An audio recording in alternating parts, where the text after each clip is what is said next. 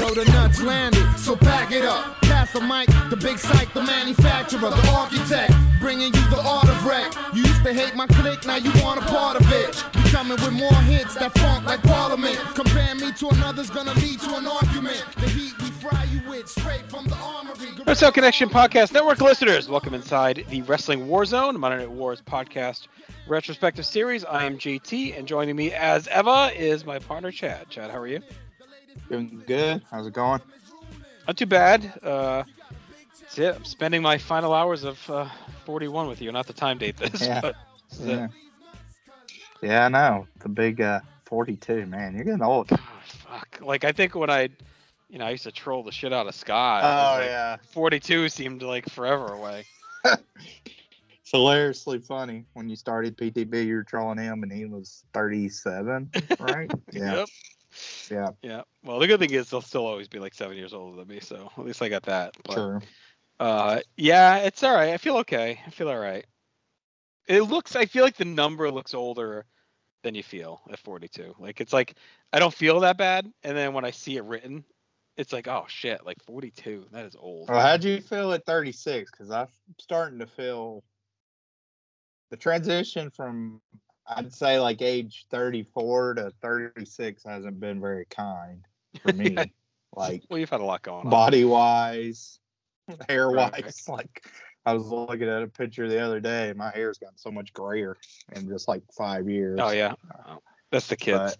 But, yeah, I would say mid 30s. I think a little bit, and I think late 30s. I think was actually that was like my peak. I was like, then it went quick. COVID pushed me over the edge quickly with 40. But I think you're gonna get a little bounce as you hit your late 30s. You start to feel it. Yeah, because this is the first time where, like, whether it's life stuff or just whatever, age, father time, but like, it's tougher sleeping. Like, I'm waking up to use the bathroom in the middle of the night. Like, that started happening. And then sometimes just in general, like, if I, like, even like tonight, I'm gonna sit in the same chair while we record the podcast. Oh yeah, you'll be stiff when I get up. Yeah, when I get up, the back's a little stiff. You kind of have to shake the legs out a little bit, which is weird. So. Yeah. You just get more tired too. Like, I get more tired overall. Yeah. Tip. It hit me today. I'm like, it's probably been this way for a couple years, realistically, but you start to think at 42, it's like, okay, you can really say you're like legitimately halfway through your life now. Yeah. Like, probably, I think that's what hit me most before, Yeah. Even if you're doing a little bit better in life expectancy, right. Yeah. Yeah. So it feels like, if it gets to 84, like, it's a pretty good run. So you're, you're feeling like you're halfway through, like, which I think to me is like the scariest part. It's like, oh yeah. Shit. Like, anyway. Wow. We're more than halfway through WCW's life at this point. Great tone to start the podcast. All right. Well, tonight we are going to talk WCW exclusively, because we are on World War III, 1996, our November pay-per-view. But any news and notes from around wrestling before we dive into this? No, nothing big. Still kind of just the fallout from Perfect leaving. That was one of the big ones. And then this show. But otherwise, it was a fairly quiet week, I would say, for general news. Which is crazy for how much was going on, Yeah, yeah. So we're kind of at a little bit of a reprieve. I mean, the main stuff's over. Like, Perfect's been signed, or Perfect's left. And then you got Piper signed. So that's done. So, yeah, a lot of the big stuff Savage we've been looking at is over. Savage is the last one, and there wasn't, I didn't see much in him. I mean, there was the stuff about, like, Bischoff turning heel. So he talked about that, but that was more storyline based. Right. So. All right. Why don't we go ahead and dive in? November 24th, 1996, from the Norfolk Scope in Norfolk, Virginia. Pretty much a WCW Crockett, homestead for the most part. So it's a pretty fitting venue for a major WCW pay-per-view, Chad. That said, why don't you take it away? Yeah. I mean, this was their fourth pay-per-view. It was World War III 95, and then two Starcades. But we start off with a very generic opening that promotes the Battle Royal, and then you just get like quick hits on Malenko versus Psychosis was the first match they put up, which was weird. French Canadians versus Harlem Heat, Giant versus Jarrett, Nick Patrick versus Jericho, triple threat tag team title match, and then that's it. They head to the arena where Pyro comes off. So I don't know. Nothing. This was a bad month for opening pay-per-view video. Yeah, I thought this was pretty lame. It was just basic. I don't. WCW seemed to trend toward that where they just ran down the card. It's like, you know, we've already ordered it. Like, we kind of know the card. We're here. I guess if you're ordering on a whim, maybe. But I don't see the benefit to just running down the card on an opening video. Like, get me excited for the show. That's the point of the opening video, is to get you fired up to watch more than anything else. So right. So then it's our usual pay-per-view announce team. It's Tony, Bobby, and Dusty. Bobby promotes the Battle Royal, says he's wanting to see what Piper does when he confronts Hogan, a big weasel chant from the crowd. Then Dusty says that Piper picked this opportunity to pick a fight, and will you step up to the plate, Hogan, and accept the challenge? So again, kind of pretty generic table setting stuff there. Mm-hmm. That leads us right to our opener, which is for the, I don't know, what did they say? Like the J Championship? It's for the J Crown, I think it's for, titles. Yeah, it's all the belts are on the line. Yeah, here, pretty much. Yeah, which all is eight Dragon's belts. 8 titles, yeah. Right.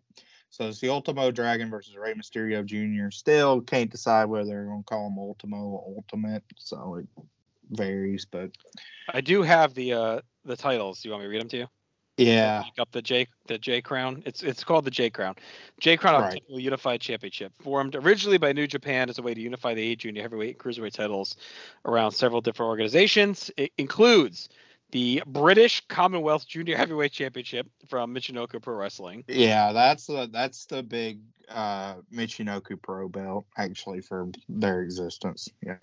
The IWGP Junior Heavyweight Championship from New Japan. Right, which is the big junior title for New Japan. The NWA World Junior Heavyweight Championship from the NWA, which is pretty much worthless at this point, but there you go. The NWA World Welterweight Championship from Consejo Mundial de Lucha Libre, CMLL. Yeah, that's CMLL, which is titles in Mexico are a little weird, but yeah, I mean that was still a bona fiable. There's a great Ultimo Dragon versus Negro Casas match from I think actually 93 in Mexico. So there you go. We also have the UWA World Junior Light Heavyweight Championship from the Universal Wrestling Association / Michinoku Pro. Yeah. The WAR International Junior Heavyweight Championship from Wrestle Association R. And WAR was pretty much on its last legs. I think it lasted for maybe like a year after this, but Tenryu was, you know, he was still hanging out in New Japan from time to time. And I would say the big thing from WAR was in the beginning, it was WAR versus New Japan. Like that was a huge interpromotional feud. That's like the NWO angle, right? Is that the one that Bischoff saw that led to the NWO? Is that it? That's actually why WAR's getting phased down, because the angle's UWFI versus New Japan. That's the one that's like the genesis for the NWO. Starts in 95. And once that happened, where they transitioned from the WAR angle, which the WAR angle was already like tempered down in 94 was like the main pivot point for that. But yeah, by 95, when they went to UWFI versus New Japan and had Takada versus Muto at the 10/9/95 Dome Show, I think that's really when WAR was struggling. So it's limping to the end. All right, WWA World Junior Light Heavyweight Championship for the World Wrestling Association. Yeah. And then the most interesting of the bunch, the World Wrestling Federation Light Heavyweight Championship. Yes, the WWF, Michinoku Pro, New Japan. So this is the belt from the 80s, right? That was still lingering around Japan. Yeah, this is the Dynamite Kid, Tiger Mask, even Tatsumi Fujinami when he was on the MSG shows defending it. So yeah, that's that one's still banging around. So those are the 8 titles. The original belt holder was Great Sasuke. He won it in Tokyo, defeated Ultimo Dragon in a tournament final. Dragon defeated him 2 months later on October 11th at the Osaka Crush Night in Osaka. He then would lose to Jushin Thunder Liger on January 4th show at the Tokyo Dome. And then El Samurai won it in July. Otani wins it in August. And then they deactivate it when the WWF demanded Otani return the light heavyweight belt to them because they were reunited in the division. They wanted it back. So Otani gave the rest back as well, except for the WGP. It's just crazy to me that, like, I mean, it's WCW. The WWF belt is part of this thing that Dragon's carrying around.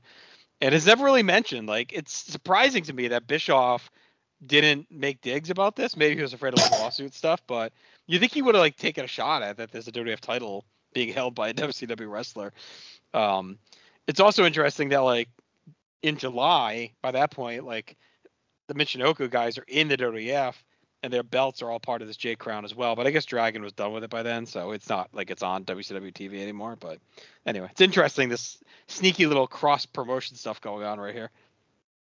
So Sasuke in the finale, like the August match when he wins, it's kind of incredible. Like, he has a brain injury, right? And he still wins. It's pretty crazy.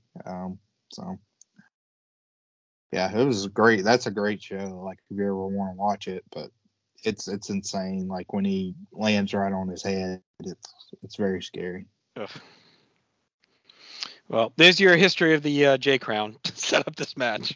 Rey Mysterio is trying to win it. So Mark Curtis is the referee. Matt worked the start. Dragon works the arm, locking in an arm bar. Rey responds by going after the legs. Scoop slam for Dragon. Gets an early 2 count. They do a mirror sequence for both, where Dusty says they're flip-flopping and a flying. Dragon then does a series of kicks. Bobby talks about Dean Malenko being his Battle Royal pick. I mean, he was stomping very hard for Dean Malenko around this time. Yes. Yes. It's interesting. Dragon uses springboard. Florida thing, maybe, you think? Didn't he, like, wrestle and stuff? Yeah. Maybe.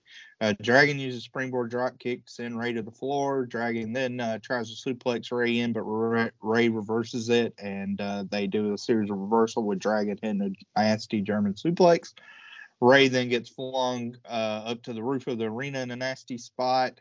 Big kicks from Ultimo to the back. He continues to crank the back. Backbreaker, half crab, nasty powerbomb, giant swing. Getting a great reaction from the crowd. Dragon's dizzy after the giant swing. And I thought that was, like, a good time where, like, the crowd audibly laughs when Dragon staggers after being dizzy, but it works for what the confines of the match were.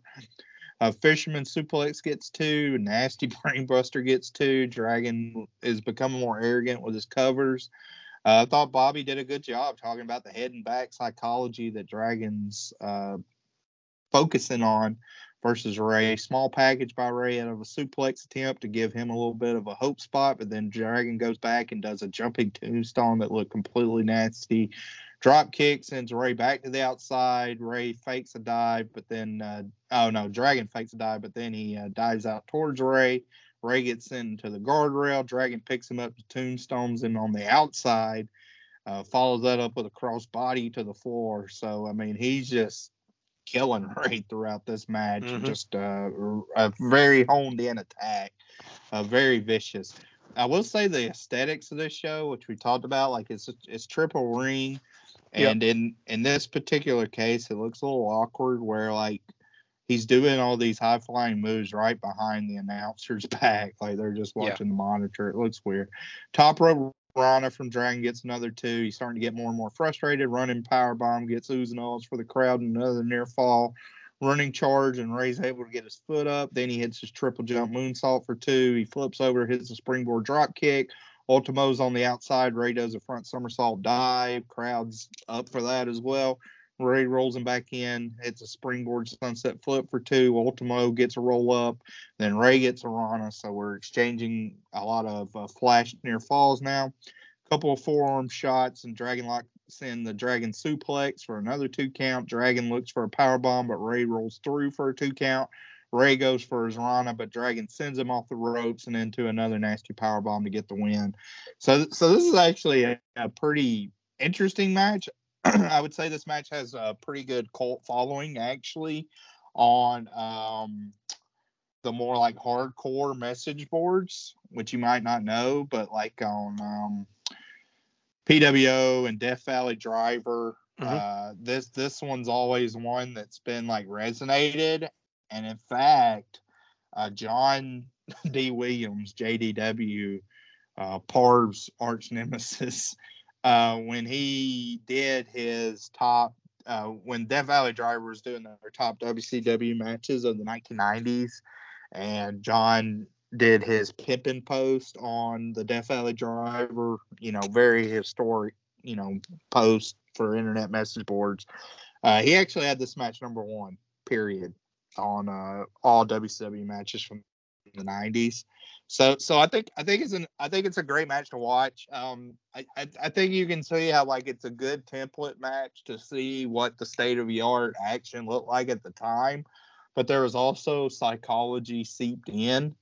And I think this is a good resume builder if you want to say Rey Mysterio is one of the, you know, if he's the wrestler of the year for 1996, which I'd say he's a contender. This is a good resume builder, but it's also a very important match for Dragon. I mean, Dragon, I think somebody that from like the real nerdy hardcore perspective of PWO, Death Valley Driver, he's someone that can be hit or miss. He can be a little inconsistent. Everything he did here looked very vicious. Like he's someone that also has some very awkward spots. Like we know that WrestleMania 20, but even before that. And here he was on point. Like this is about as good as Dragon looks ever. So he's right at his peak here. Ray's amazing. I think this is just a great cruiserweight match. I mean, it's one of those matches, I think, like Pillman versus Liger from Super Brawl, that if you look at it in 2022's eyes and you look at stuff on like Dynamite or whatever, when they have Young Bucks, six-man tags and stuff like that, like, okay, the action may not be as ferocious as what it was. Right. But again, like this set a template, and I mean, this was a highly integrative match to keep that style going that eventually is the style that's being presented in most matches today. So I like this match a lot. I mean, I go back and forth usually between this and the Psychosis versus Rey opener for Bash at the Beach, and my favorite Rey Mysterio 1996.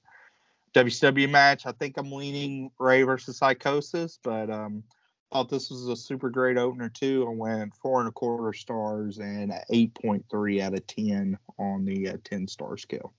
Yeah, I went 4.25 as well. Fantastic match. I like throughout Bobby's like talking up Sonny Ono. I think that was like a cool little nod to their relationship in late '95. So that was kind of neat. Dragon's is really good at mixing in stuff like limb work while also breaking out just like this power offense as well. And having a guy like Rey that can get snapped and thrown around by him lets him show a lot of that off. Like, so that snap power bomb into a deadlift into a sun gun was nasty. And then all through between the bombs and the big spots, he's just banging on the leg. So he hits the leg, boom, big spot, back to the leg. Then another big spot. The tombstone was really good. The tombstone on the floor is really good. The slingshot splash to the floor looked great. Like, Rey was just taking a shit kicking, and it felt like it. You don't usually get that vibe from, like, cruiserweight matches where it feels like heavy offense. I think the guy that usually feel the most from it would be, like, a Rob Van Dam, where he's in the air a lot, aerial stuff, but it feels hard and heavy. Like, his frog splash feels heavy. And, like, Ultimo's offense feels that way as well, where everything, like, hits hard. And feels powerful. So even though it's a lot of cruiser type stuff, it still feels impactful. You know, Rey goes to the air late, and then Dragon gets a really nice finish with the slingshot powerbomb. So I don't want to say it was like a squash, but in many ways it you know, Dragon really dominated the bulk of the match, which was fine. I think it was presented well that way. It was a great opener. It was crisp. It was clean. Again, a lot of snap power, hard hitting offense. Just a perfect blend, and it kept moving, but it wasn't a spot fest. Like, just everything hit heavy. Both guys are phenomenal, and they really showed out here. I love that they opened the show with it. I think it's a perfect spot for it, as we saw, like you mentioned, with Rey and Psychosis as well. I went 4.25 here, like I mentioned. Just a great way to start the show. All right, so really good opener. I mean, you look at like the series of openers that we've gotten on these shows, and pretty impressive. Like you have the two Dean versus Rey matches, and then Rey versus Psychosis, Rey versus Ultimo. I mean, that's a pretty hefty resume for Rey, right? He has those four matches. So yeah, and they're using these guys the right way. Like we haven't seen as much on Nitro yet. I think there's been less of it there, but on pay-per-view, they've definitely been leaning on the cruiserweights to get the show started. Yeah. Gene Okerlund does an interview with Dallas Page. First, though, he shows the website. He lets us know there's play-by-play of the pay-per-view with Mark Madden. Apparently, they had 8,000 slots open, so you could go to the website. Better get in. Yeah, get one of those 8,000 slots. So then Paige comes in. Gene's asking about his recruitment to the NWO. Dallas says everybody wants a piece of the best. The Diamond Cutter is the best finisher in the business right now. Then Gene transitions to talk about Bischoff. Apparently there was some interaction that happened on WCW Saturday night. Dallas says he doesn't care about Bischoff right now. It doesn't affect him. What does affect him is the Battle Royal. It wasn't that long ago. He shocked the world by winning Battle Bowl. He'll do that again tonight. Bang. So I thought this was a pretty good promo. Again, from Dallas. And he's really getting integrated in, the upper mid card now from where he's at. So that was fun to watch. Well, it's been a good combo of, like, his matches are better. His promos are better, and they're linking him with the NWO, which is by default making him feel like a bigger deal too. Gene compares the NWO recruiting him to Nebraska recruiting football players. Yeah, it was just dated. It was funny. And I also like at the end, Gene realizes that Paige dodged the question again as he's leaving. He's like, "Wait a minute, he didn't answer me again." And I think the Bischoff turn helps this story become a little less clunky.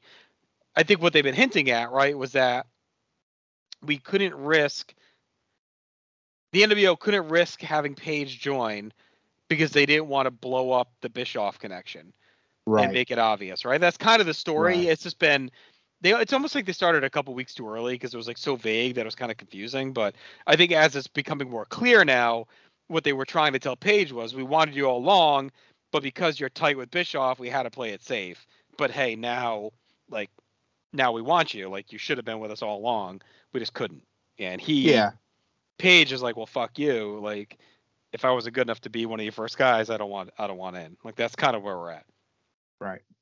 Yeah. Like, you don't get it means like Paige is not putting the pieces together too, that like Bischoff was with them. So, right. Yeah, that's good. See how it continues to develop. Then we get to a match that, we've been talking about a lot. Nick Patrick versus Chris Jericho. Patrick, I thought, looked pretty hilarious when he comes out. He's channeling his dad, the assassin, with his robe and neck brace. Looks pretty hilarious. Teddy Long's, of course, with Jericho. Tony talks about how Nick Patrick did some junior wrestling early on, was a junior wrestling heavyweight contender or championship contender. Bobby says he's not sure if Nick Patrick's a member of the NWO, and Bobby had told Tony and Dusty absolutely lose their mind. Bobby said that. It was very funny. Jericho gets his arm tied. Bobby says Teddy's big mouth got Jericho into this, and Tony actually agrees with that. And Teddy and Nick Patrick are jawing at each other. Patrick says Teddy needs to get a towel for his boy. Patrick shoves Jericho. Jericho shoves him back to a big pop. Our drag as Patrick says, hang on there, mister. And Patrick flees the outside. We get a big Patrick sucks chant. Come back in. Jericho does the hammerlock, sends Patrick out again. Another hip toss. So this is where this match becomes very repetitive. There's a lot of Patrick fleeing to the floor here. I mean, it's okay, but it gets very repetitive. Like the first one got a real big pop, and then it was the law of diminishing returns. Patrick shoves Teddy on the outside. Teddy shoves him back. Jericho kicks away. They exchange some slaps. It again sends Patrick to the outside. Jericho follows and sends it back in. Clothesline by Jericho. Patrick's finally able to take advantage when they're on the outside again. He starts working over the arm of Jericho. I thought he actually had some pretty good punches in the corner. He celebrates big at those. He whips Jericho into the corner, but catches a big boot coming in. Jericho rams his head 10 times into the corner. Back body drop by Jericho. Patrick goes outside once more. Jericho then gets kicked when he rolls back in because Patrick was the first one in. But Patrick hits a flying forearm, scales to the top rope, gets slung off of that, and then Jericho is able to hit the super kick for the win. So, like I said, I mean, I think my description of this match is pretty brief. But there was a lot of stalling. I'm usually pretty forgiving of stalling. And this, I mean, this was a gimmick shtick match. I don't think this went, like, way overboard and way too long that it, like, dragged down the whole show. Probably went, like, 2 minutes too long for me. I think it's, like, 8 minutes as a match. It probably should have been, like, 6. Right. Otherwise, I didn't have much problem with it. Like, I didn't think it was one of those situations where Patrick got too much offense in on Jericho. I thought that ratio was pretty appropriate. And... you know, we talked about it. Like, I'm just ready to be done with it. Like, hopefully this is the end of it. It definitely should be the end of Jericho's involvement in it. He should be more advanced than this. So, you know, hopefully this is kind of the end of that portion of it. We can move on. As a match, it was fine. I went 2.25. Yeah, I gave it 2 stars. I like Patrick's gear. It looked pretty cool. He's got the neck brace, the fist tape, the boxing robe, the ref black and white. Like, it was a cool look. You know, I was interested to hear about his history as a worker. Like, that was cool. Like you talked about, top junior title contender. And then, you know, this God, Albatross Teddy Long just hanging around Jericho's neck here. You know, I thought Dusty made a good point during the match. Talks about Jericho. Like, he wouldn't want to have his hands tied up with the NWO lurking around. So I thought that was a cool point talking about that. You know, Tony keeps saying it's interesting that Patrick isn't showing any neck pain throughout this match. A lot of arm work, obviously, you know, with one arm. I thought Jericho, you know, put on a pretty good clinic of how to wrestle with one arm. Like, I thought it was interesting. I didn't feel like too forced, like you said. You know, Jericho banging his free arm into the post was a good way for Patrick to briefly take over. But like you said, he really doesn't get much offense in. So even with the one arm, Jericho's still whipping his ass. And then the comeback, I thought was pretty hot. So I thought this was, to me, was like a poor man's blindfold match from WrestleMania 7, where it was like just a great performance art by Jericho, like just out there working with one arm. I thought it showed how good of a worker he was. And Patrick is a fine heel stooge. I was really happy that they didn't have Jericho get screwed and lose. Like, you know, he needed the win. He needs to get out of here. He needs to get the fuck away from Teddy Long, get away from Patrick, get away from the lawyer. Like, just get out of this low card garbage. So he definitely is ready to move up the card.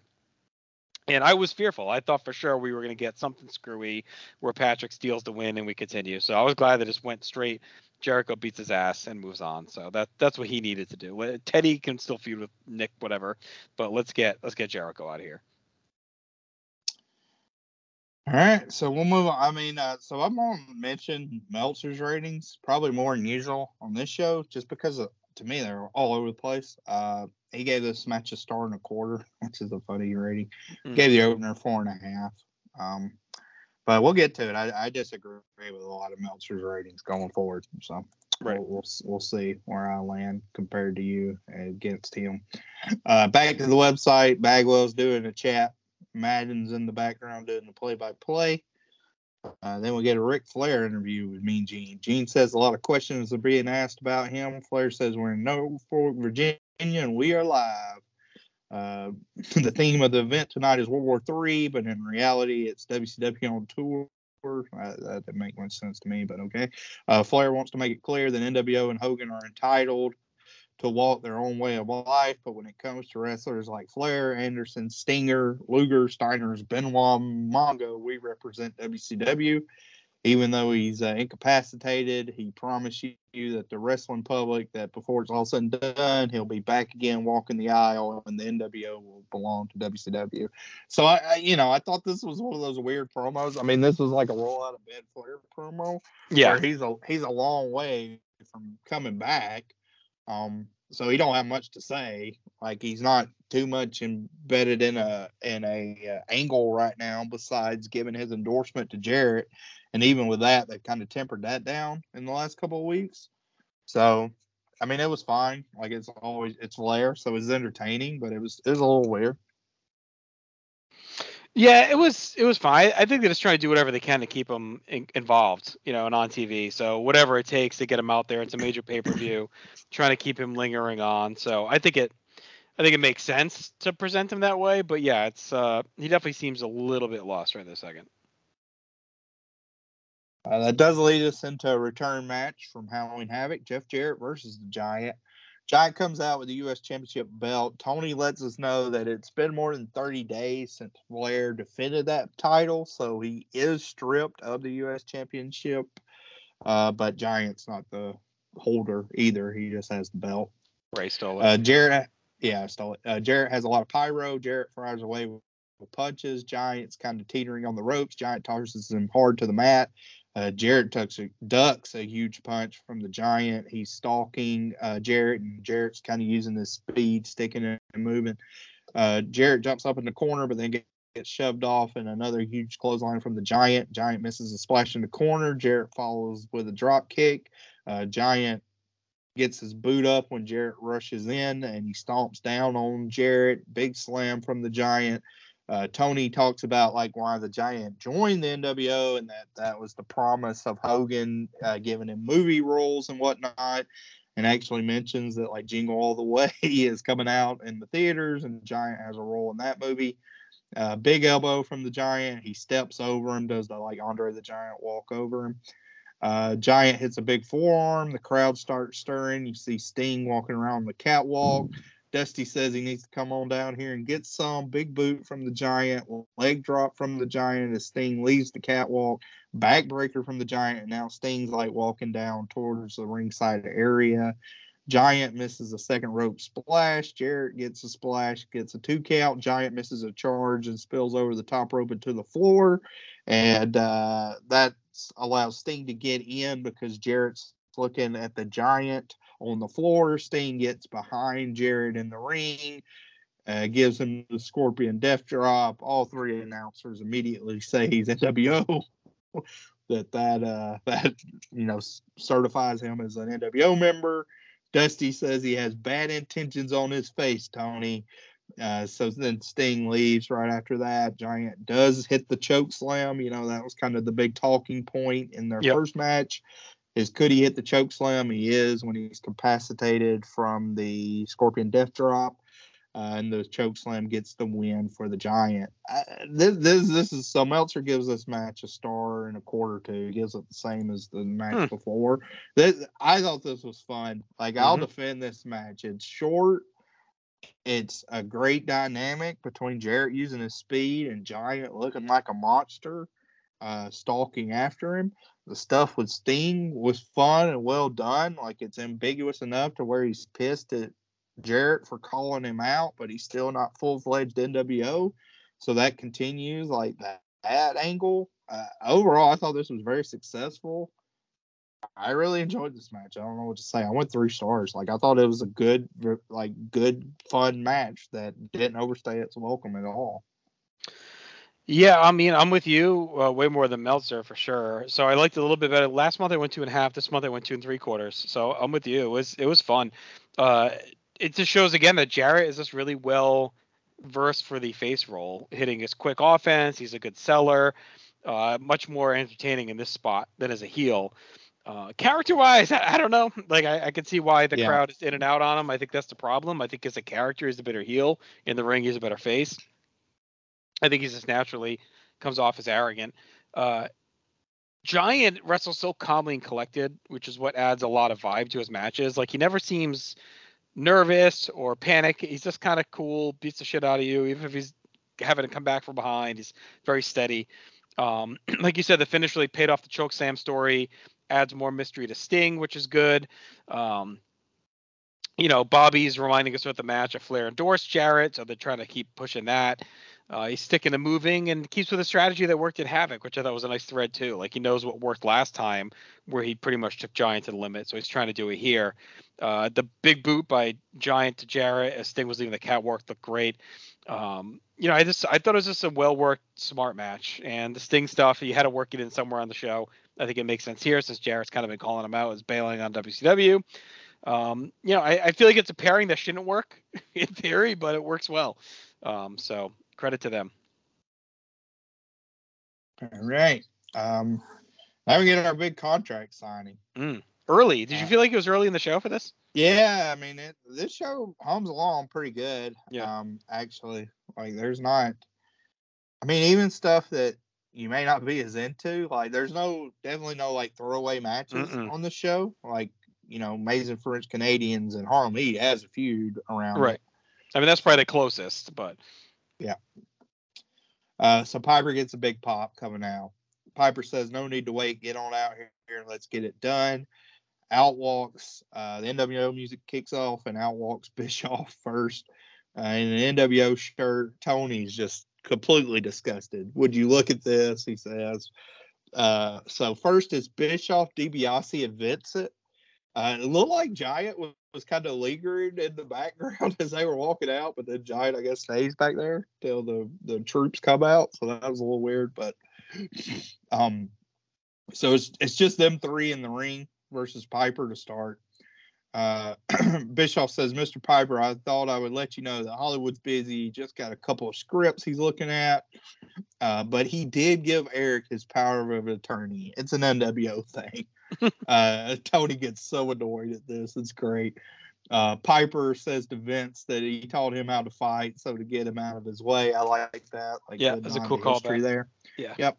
He calls Eric an 80 Munster lookalike. You know, Piper's always good for an old dated reference. You're a new kid on the block, and Power's corrupted him. Piper says, shut up, and he gives a little slap to Vincent, says, I taught you how to fight. 28 years, he's been wrestling, and not once has he had his hair primped and his nails done. Eric starts looking at the kilt and says he can, and Piper says he can wear this because he's damn tough enough to wear it. And then he asks how much of a fine it would be to knock your ass out, which gets a big pop. Piper says he's tired of the baloney. He says there's a pay-per-view next month. He, like, calls out the date, like, December 28th. And Eric's, like, impressed that he knows the date. And he says he'll fight Hogan there. Eric starts looking at the contract. Piper slaps his hand away. Piper says he'll fight Hogan, and he could care less if the NWO is down there. He doesn't care if he gets knocked out, and that everyone needs to just revive him, and then the fight will go on. He's going for the fight of the century and to determine who the icon is. That brings out the entire NWO now. So, I mean, it's everybody, actually. It's Hogan, Giant, Outsiders, Six. It's really only Nick Patrick and Elizabeth there, yeah. So, no NWO Sting, no Nick Patrick, but everybody that's been associated with him. Hogan on the mic says Piper has a problem now. Piper tells him to get his butt in the ring, quit the talking. Hogan says he's used to dealing with individuals that are his equal, number one contenders, and people up to his speed. When you were my equal 10 years ago, you couldn't get it done. Now that you're Mr. Self-Righteous, why don't you admit? And then he asks Piper to show him the hip. He wants the camera to zoom in on it. Piper shows him his left leg, which has no scar at all. Hogan says that's not it. He wants him to lift the other leg. Piper does, and that shows a big scar. Hogan says he doesn't usually pick on cripples. Since the whole world wants to see the war that didn't end the score, it'll be a pleasure to sign the contract, and then he signs it. So our match is official. He won't have a leg to stand on. Piper then slaps Hogan. Hall and Giant grab him. Hogan starts wailing away on him. They lift the kilt up. Hogan grabs a chair, slams it against the hip. He kind of lunges at him. Then he grabs a spray paint can, writes NWO on the hip. He says, Piper, I'm going to break you in half, you piece of crap, and spits on him. The NWO starts leaving, as Tony calls it a disgusting scene. Bischoff's grinning from ear to ear, doing his, I love this guy, he's too much, which is, he's such a sleazeball when he says that. Piper grabs a mic, says, on the 29th, if that's the best you can do, you're in trouble, because there's no retreat, no surrender. So I'll go to you for the analysis of this, and then I can give some thoughts on it, but that's the kind of blow by blow. Big moment. Yeah, it was really good, for sure. The hip stuff I thought was well done. Hogan calling him Peg Leg Pete, like establishing Piper's going to have a weakness coming into the match. We know about it, but we haven't really brought it up yet here. Six with the camcorder too, like right on the cut, like was pretty good when they were trying to film it to show it. But I thought this was awesome. Like, it was a fantastic segment. It gets right on track for Starcade. Makes Piper look like a badass. It was a good tease that Hogan may not be here because it's believable that he may not be. So when he comes out, it's like, okay, that's cool. They delivered. I thought Piper was on point. There was none of his rambling, and he hasn't had that yet here since he's returned. It's as brief if it does happen. He gets right back on point. The worst part of this was Six without the beard. This looks weird. It's like when Scott shaves. It's odd. I don't like it. Makes me feel nervous. But all in all, no, I thought it was excellent.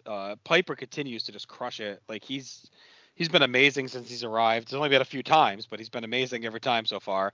And he's on point here. So the hype is very real.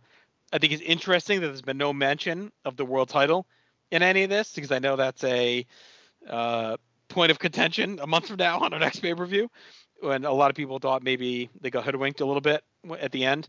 But there's really been no mention of the title at all through any of this. So they don't advertise it, right? But it's not mentioned. Well, I mean, I don't want to call wrestling fans stupid, but to me, if you thought this was for the world title, you're just not paying much attention.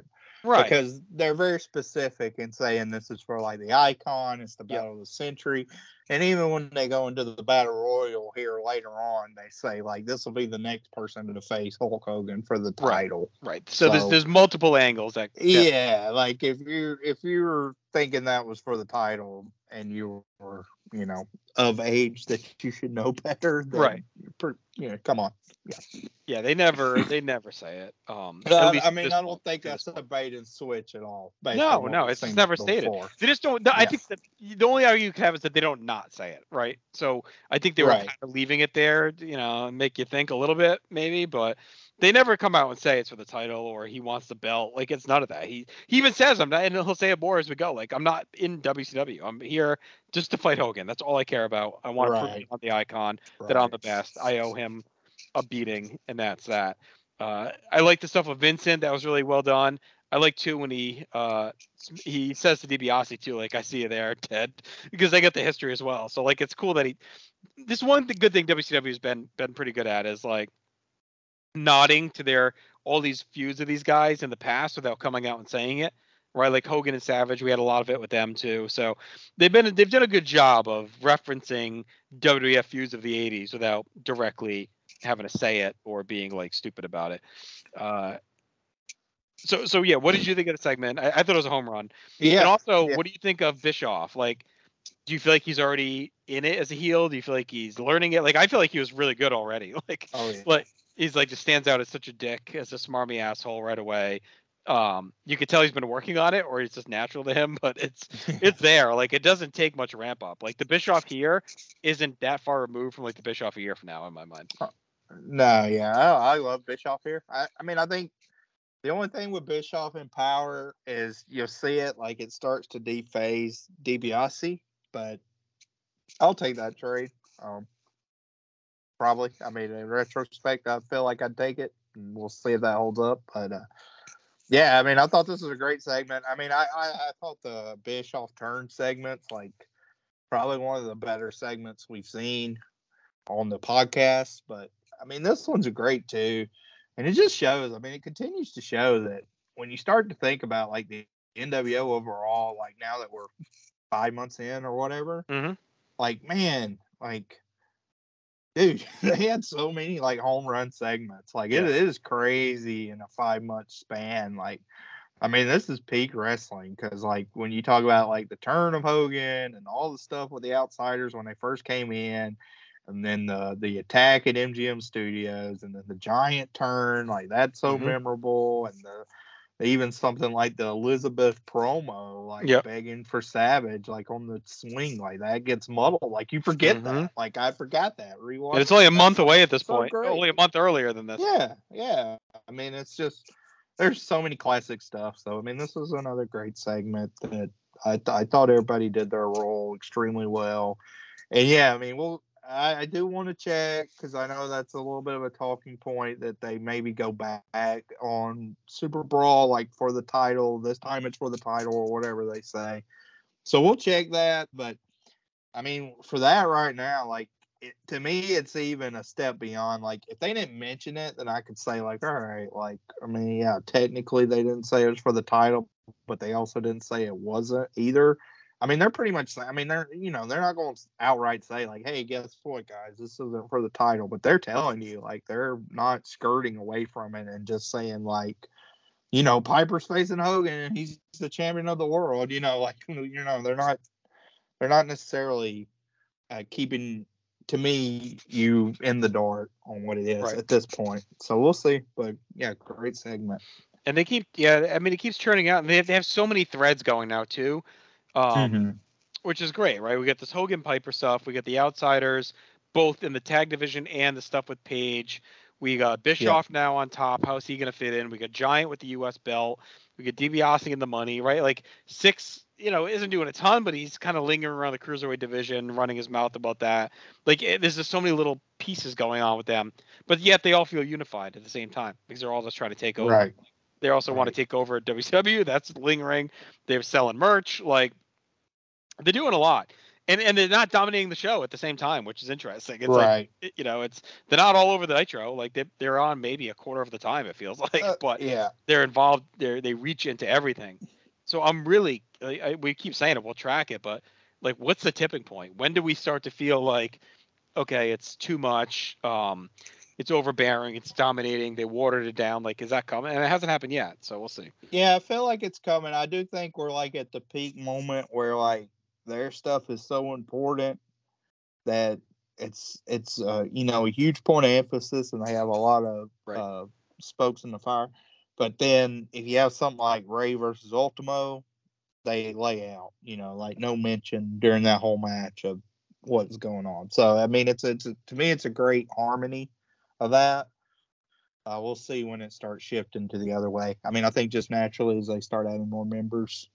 Well, and it's, you know. In Nitro, like, the NWO is outpacing Nitro overall, and WCW overall is entertainment. Like, we've seen some slipping in Nitro from top to bottom. They're not on the, like, untouchable hot streak they were on for a while. But the NWO stuff is on point. Like, that never slips. Even if the rest of Nitro is shaky at times, they're still, like, dead on constantly with the NWO stuff. Right. All right. That leads us to our next match. Amazing French Canadians versus Harlem Heat. An awful rendition of the Canadian national anthem, you know, from the Canadians. Match starts off, Stevie Ray, Jacques Rougeau. Stevie has the advantage with a slam. Jacques gets a back elbow. Carl Ouellette is tagged in. Clothesline sends Stevie down. Harlem Heat's able to gain the advantage when Booker comes in. They talk about how the Colonel, I guess, did... give a promo on WCW Saturday Night where he explained like his war outfit, his French war outfit that he's wearing now. Booker sends Carl's neck over the top rope, elbow from Stevie. I thought this was pretty lumbering action overall. Scissor kick from Booker wakes things up a bit. Canadians take back over. Booker gets sent to the outside. Colonel gets a few kicks in. Both Canadians kick him down in the corner, running combo clotheslines and a leg sweep. Carl Ouellette slammed by Jock on top of Booker. This looks good. You know, this was the spot the Nitro before that looked awkward where he landed on the guy's back. Back body drop by Stevie, press slam onto Carl, which looked impressive. All four guys are in now. Scott Dickerson, the referee, gets bumped. Booker gets crotched on the top rope. The Canadians double team him and hit a spike pile driver. Table gets introduced by the Canadians, and then the ring steps.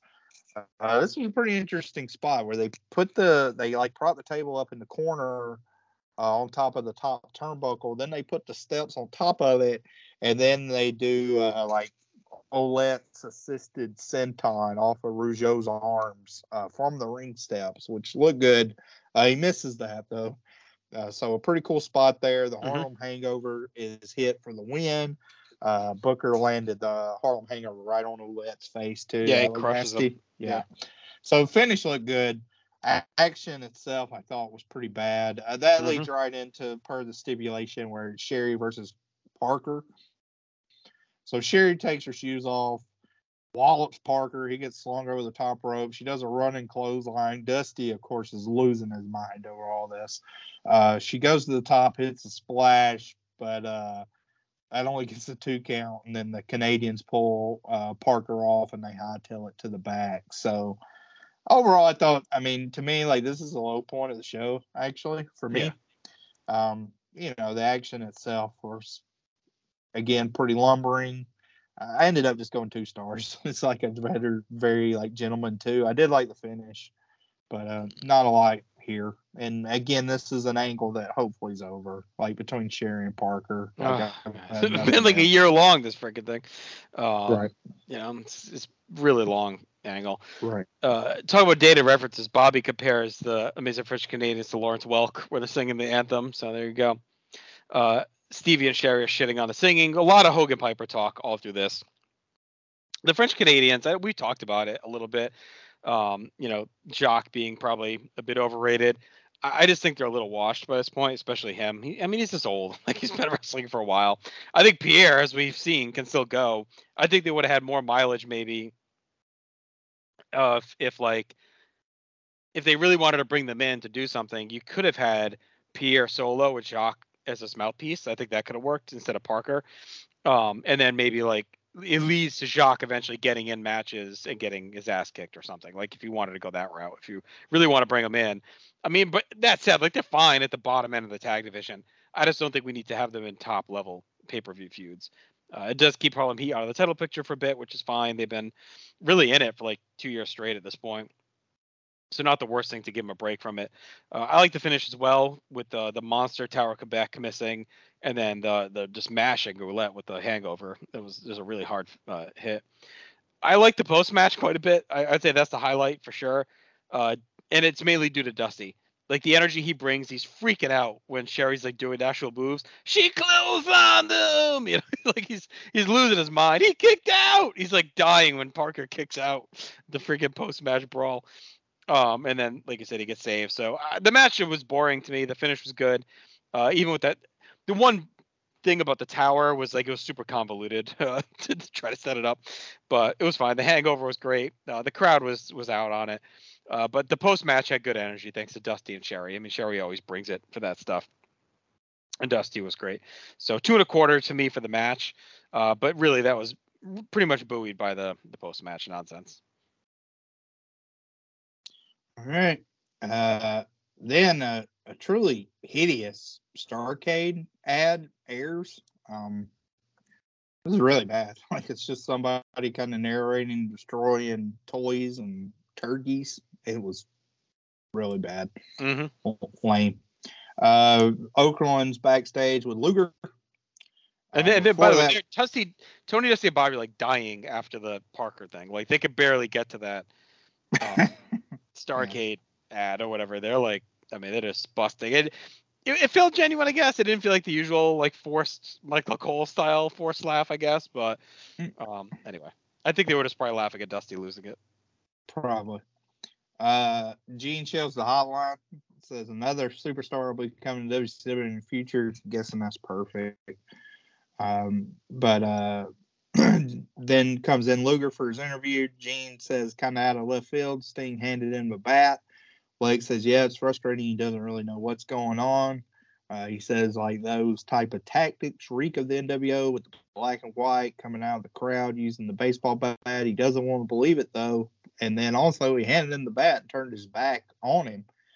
So he doesn't quite know what to make of all of it. Then they transition to the main event. Gene says, hey, you're the favorite. Luger says, hey, with 60 men, anything can happen. And this is his chance to show some honor to what happened to WCW. So he's going to give it his best effort tonight. I thought this was a good Luger promo. You know, nothing groundbreaking, but good. Yeah, it's on point for where Luger's been. Just steady. It leads us to our Cruiserweight title match. Kind of a weird match. We didn't see much of a build at all. Just kind of Psychosis looking on in the entranceway. Psychosis versus D. Malenko. Dusty lets us know this is the first time matchup. He talked to Iron Mike Tenay and learned that tidbit. Psychosis takes Dean down to start. Drop toe hold by Dean. He starts working over the leg. Crowd starts to kind of get restless early on. Some pin attempts by Dean, some reversals of the arm. They reached stalemate after some nip-ups, more mat work. And, you know, I'd say like the first 4 or 5 minutes of this match is just strictly mat wrestling. Yeah. Malenko then looks for a half crab. Psychosis gives up his arm. Dean buries his knee into his back. Dean kicks Psychosis and flips him into the ropes and hits some spin kicks. A drop kick from Psychosis sends Dean to the outside. He goes for a dive, but ends up like losing his balance. Psychosis does, and then hits the guardrail. So a little bit of a botch there. Malenko rolls him back in, locks on a head scissors. Tony mentions when the NWO came out, Sting wasn't there. I thought that was a pretty good point. Mm-hmm. Dean locks in a deep half crab that looked nasty. Dean lets that go, hits a butterfly suplex into a powerbomb and then the cloverleaf, but Psychosis is able to scurry and make it to the rope. Some more shots from Dean. Drop kick to the knee of Psychosis. This is when the commentary is getting on Dusty because he says ham hock, and they ask exactly what a ham hock is. It's pretty funny. Dean's really going after the leg. He put Psychosis in a tree or woe. Just a lot of, like, you know, basic attacks, but very vicious overall. Like, you know, rolling to the outside, slamming his leg on the apron, etc. Dean then flips Psychosis to the outside. He misses a baseball slide. Psychosis is able to hit a pump handle backbreaker on the floor, and then a twisting corkscrew splash. Springboard leg drop by Psychosis gets two. Drop kick by Psychosis, but he misses a charge in. Dean climbs to the top rope. Psychosis is able to drop kick him off the top rope. Then he hits a Rana from a seated position for a 2 count. His suplex attempt gets reversed for a small package by Dean Malenko. Dusty says he could have been a cruiserweight if he wanted to. Bobby says his parents didn't let him wrestle at 6 months old, so that was another funny exchange between them two.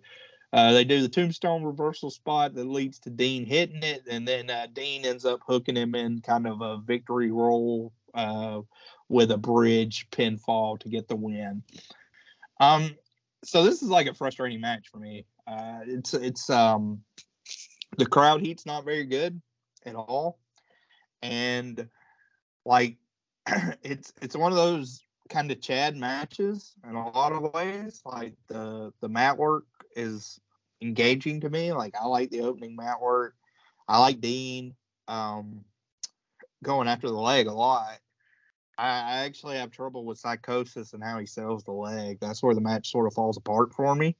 I think if he had continued to sell the leg and really work on that and pay off like the work that Dean had done, that would have been a very satisfying match for me. It may not have been one that still generated a great crowd reaction, which is fair, but it's a match I think I could argue was like, okay, I mean, from a technician standpoint, it was executed well, and they got over the story they wanted to or tried to. Excuse me. I think where this match falters is, again, in the selling of Psychosis. And also because of that, it makes what Malenko does, and this is one of his critiques as a worker, it's a lot of what he does in this match ends up looking like empty calorie. Right. So like, you know, like any spot fest person, like just doing high spots and moonsaults or whatever, just to do them, like this feels like that. Like a lot of Dean's mat work and reversals didn't necessarily serve a purpose. They were just there to exist and to move the match along. So a really frustrating match. Like I mean, with both these guys, I feel like there's stuff there that they could pull together to have a great match together. And then I was like, well, did I like enough to even consider this a good match? And I just kept getting frustrated the more I thought about it. So I ended up going with 2 3/4 as my star rating on it. Sort of a perplexing match. Like I do think, like, in a weird way, this match is kind of like the fulcrum for how I feel on this pay-per-view overall. Right. Because there's already been like one great match. You know, after this match, you knew there was only the main event and the tag. So you weren't necessarily expecting anything else. So this could have been like that second great match. Then you could have said, all right, like this is another like really great WCW pay-per-view. We didn't get that. So I think it actually suffers the whole pay-per-view as a whole from a viewing standpoint more than you might think. So, yeah, 2 3/4.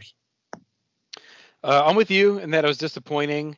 Interesting note, Tony says Steven Regal has predicted Psychosis will win this match and the title. So there you go. The Lordship weighs in. It, again, it's a little bit similar to the Dragon Ray match in style and setup. Like, it's essentially a squash. Like, Psychosis doesn't get barely any offense in. Anything he tries to do gets completely countered. He does get the top rope Rana and then the tombstone reversal, and then that's it. Like, Dean just rolls him up. So it was hard fought. Dean kept things in his style. So I guess you kind of explain it that way. Like, think a football team that is kind of sets the tone and makes you play their game. That's what it was. Like, Psychosis could never really take to the air and get going. But he was never really in it. I think they could open the throttle a bit late and made it a little more competitive. Like, that's, to me, the difference between this and like Rey Dragon, is that Rey Dragon had a lot of this kind of more map-based stuff, attack, but then they also open it up and hit the big spots. That never happens here. We don't get any of that. So it worked to get Malenko over, I guess, and show his style, but it didn't lead to the most exciting of matches. And I agree, like, this could have been another one. You look at Dragon Ray and this match on paper coming into the show, you're like, oh shit, like, these two are definitely going to steal the night. And this ends up being fine. I went 3 stars still because I think it's well worked, but it just definitely disappointing. Definitely disappointing. So, and I think, you know, following the French Canadians didn't help either, because the crowd kind of checked out on that match and they didn't really wake back up for this either. So I don't know what would have been a better spot for this. Maybe put this after Jericho early and then do Jarrett Giant. And then that pushes the contract signing a little bit later too. And then use the French Canadians as you cool down off of that still, and then go into the Outsiders to wake back up. So I think this could have been earlier in the night. Maybe it would have went a little differently, but I think coming off the intense contract signing and then kind of the snoozer tag didn't help either. But 3 stars, you know, but probably like the most disappointing 3-star match you could have. We're all like up and down crowd, I thought. This is interesting.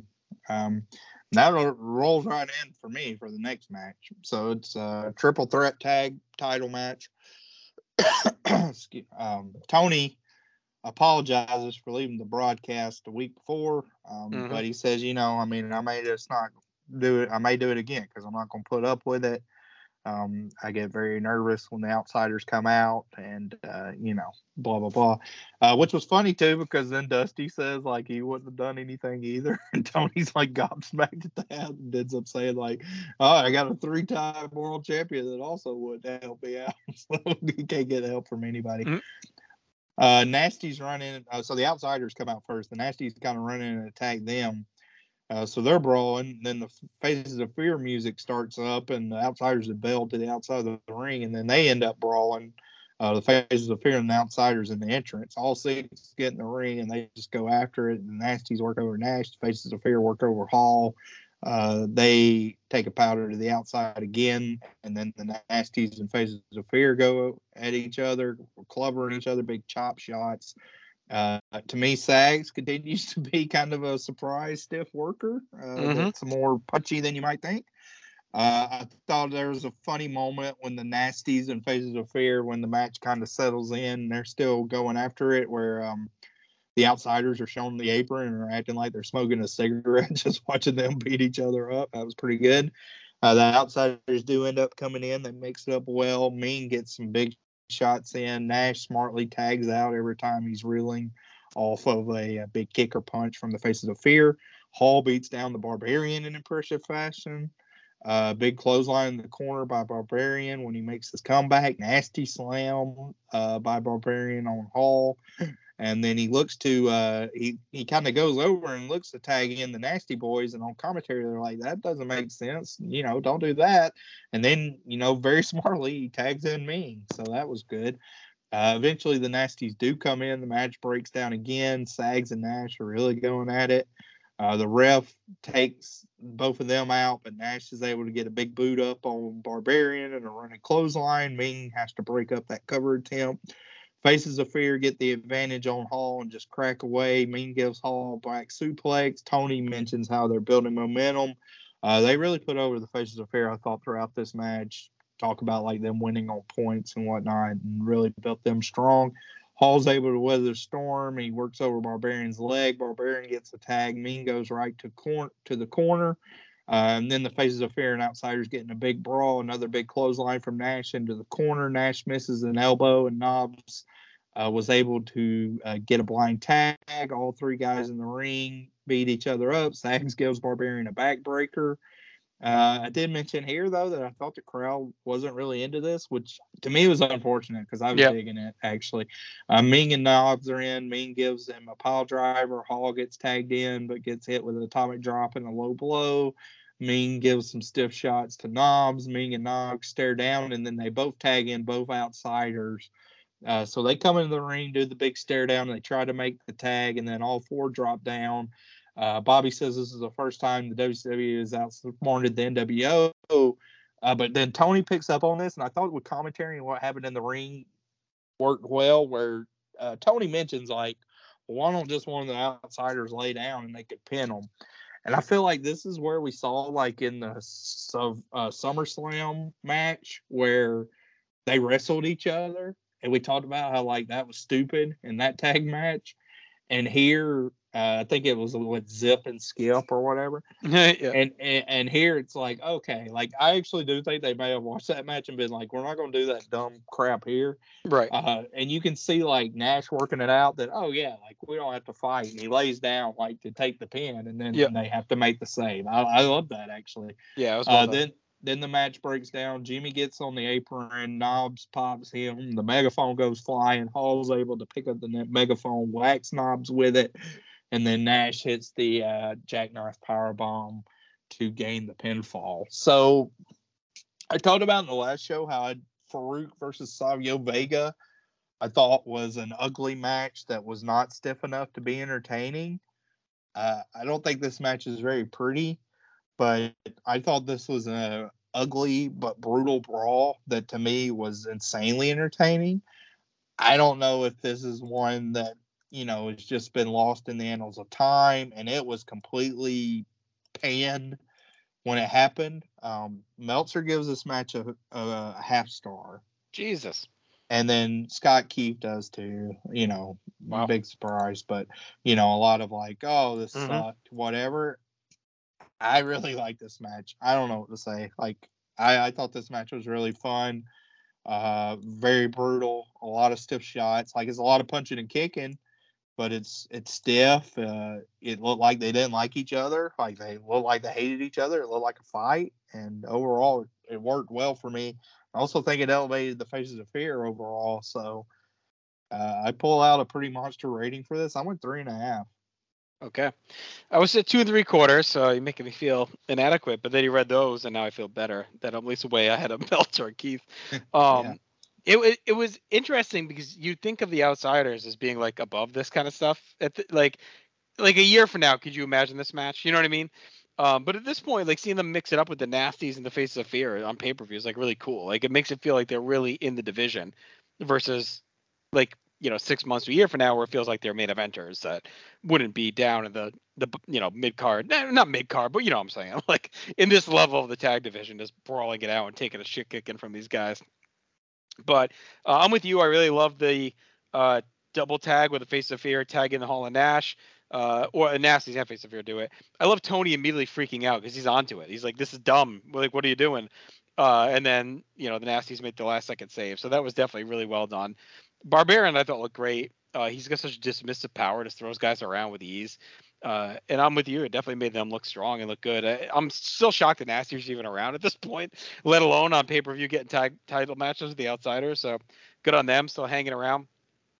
It's a microcosm of the type of tag match they've excelled in over the last year, and they bring the you know, craziness here. So it was a fun power brawl. It felt like a bar fight.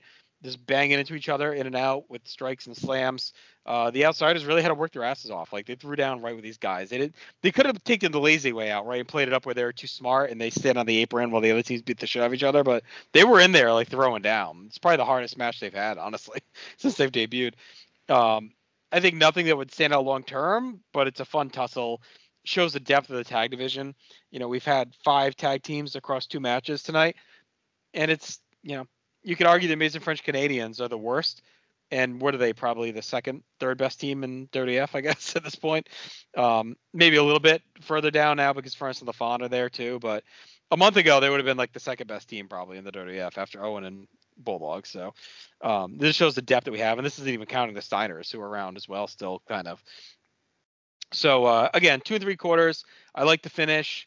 And the Outsiders escape again with the belts. All right. So that really just leaves the main event. They kind of set the table for it. Dusty gives a big kind of spirited promo about Piper versus Hogan. And then he leaves to join his announce booth. So here's our announcers. We got Lee Marshall and Larry Zbysko, Tanay and Dusty. And when they go to Lee Marshall, he talks about Sullivan versus Benoit, the match in Baltimore. Love that Baltimore match. Yeah. Went to the bathroom where the Dungeon of Doom had an ambush waiting for Benoit. They laid him out. Larry says with 59 other men, you have to be focused. Then they go to Dusty and Tanay, and Dusty brings up Conan as a possible contender to win it, which was an out of left field pick. So right before the people start coming out, we get the full wraparound. One person who you think is going to win. So Lee Marshall, Kevin Nash, Zbysko, Luger. Dusty, of course, can't just pick one. Luger, Conan, Bobby's, Dean Malenko. Tanay was Luger as well. And then Tony says the Giant because he's the biggest guy in the ring. Yeah, so this was, I like that they did the round table. That was really cool, like making the prediction last minute, hit it quick. It felt like exciting. There's a little chaotic vibe as the ring's starting to, the guys are getting ready to come out. You're kind of last second throwing them out there. So I thought that felt realistic to do it that way. So I got a list of the 60 guys. Okay. I think we did this last year. We'll go through real quick. Each 60, you give me a quick no chance, slight chance, heavy contender. All right. For each one. So, no chance, medium, contender. Okay. Lex Luger. Contender. Eddie Guerrero. Contender. Ooh, interesting. Okay. Let me match. I'm always going to mark these. Tony Rumble. No chance. I looked him up on Cage Match. This is his only WCW match that's listed. Is he the guy from the Northeast, like Boston? Tony I think Rumble? So. Yeah. I think it is, right? Yeah. I think he died not long after that. I remember, like, I see a lot. Obviously, like, I follow, like, various Northeast indie guys, and I feel like I've seen him mentioned as, like, R.I.P. Tony Rumble, but I feel like he died like a while ago, like in the late 90s or something. Okay, I could be wrong. Dallas Page. I'll say fringe contender. Okay, all right. Chaos from High Voltage. No chance. Robbie Rage from High Voltage. No chance. Which is Ruckus was Ruckus on the graphic. Wall Street. No chance. Do you think they fucked up Ruckus, or was that his actual name at first? Yeah, no, he used Ruckus some too. Buff. I don't know, medium to none probably. Yeah. Scotty Riggs. None. Sergeant Craig Pinkman. No chance. That's what you get. Stevie Ray and Booker T. Medium, I guess. Booker more so. Okay. Bubba. Medium tilting to none. Yeah. Hugh Morris. Probably none. Yeah. Conan. Well, I mean, they throw his name out there, so I'll call it medium. Yeah. Big Ron Stud. None. Yeah. Steven Regal. I'll call it a medium. La Parca. Sadly, none. Pistol Paz Watley. Whatever none is, minus more. I had forgotten he was in this. When he came out, I was like, is that Paz Watley? They're like the originators of bringing the legends into like, these matches. God. Tony Rumble did pass away in 1999. November 13th, 99. Boston Bad Boy. He was born 1956, so like he wasn't super. I mean, he was 43, which is obviously young, but 40 in this match. Yeah, right. But yeah, I always see a lot of, like I say, like every year. Actually, it would have been right around now, November 13th, he passed away. I do see a lot of like random kind of RIP Tony Rumble, memory of Tony Rumble stuff. So interesting. Mongo. Yeah, we'll call it a medium. Yeah. Disco Inferno? None. Joe Gomez? None. Renegade? Oh. Yeah. Faces of Fear, Meng and Barbarian? I mean, look, they were just presented really strong in that match, so probably not, but medium. Yeah. Bunkhouse Buck? Fucking still around. None. Yeah. Arn Anderson. I know it's crazy because I gave like Eddie a contender, but I'd say Arn is like medium to contender. Oh yeah, I'd say Arn's medium. Yep. Johnny Grunge. None. Yep. Ciclope. None. Galaxy. No. None. Six. Bismarck. No, Galaxy's actually Foligno, and the graphic did say Foligno too. It's not Foligno from El Paso, the song El Paso. No, don't besmirch Marty Foligno. Marty Robbins hit El Paso. Foligno's an amazing worker, so okay. Yeah. Does he wrestle a lot? I feel like did we see more of him? Nah, he was one of the guys in the match that we cut in on last Monday night. Oh right, okay, yeah. So I don't know. I don't even know. Let's see. Let me look at that now. We can do six, Hall and Nash. You can just run through them. Yeah. Yes. Yeah. And the Giant. Absolutely top contender. Yeah. Well, six is more like a fringe contender, but yeah. Hall, Nash, and Giant are all definitely. Yeah, I would say six, Slide. Everybody else contender. Yeah. Scott Norton. I would say no there. Ultimo Dragon. That's an interesting one. I mean, I'll give him a medium just because they do present him well with the belts and all that, but probably not. Jimmy Graffiti. Yes! That's my boy, Jimmy Graffiti. Absolutely, contender. Yeah, no chance for Jimmy Graffiti. Mike Enos. I was just happy they gave him the payday.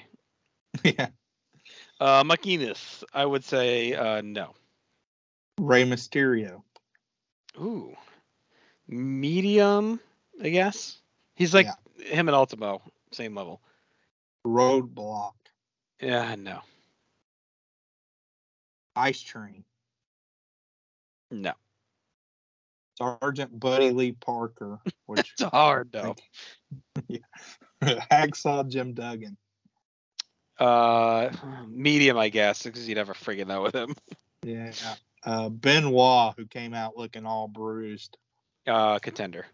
Yeah. Oh, interesting. Hoovy. No. The French Canadians. No. Prince Iakea. No. Here's an interesting one, whether you're going to go medium or contender. Dean Malenko. I got to go contender. I mean, Bobby's hyping him. He's presented as, like, dominant constantly. I mean, I'd put him at the bottom of the contender list, but he's there. Yeah. Jeff Jarrett, another interesting contender. Contender. Yep. Bobby Eaton. No. Jim Powers. No. Squire Dave Taylor? No. I'd say this is another kind of interesting one. Chris Jericho.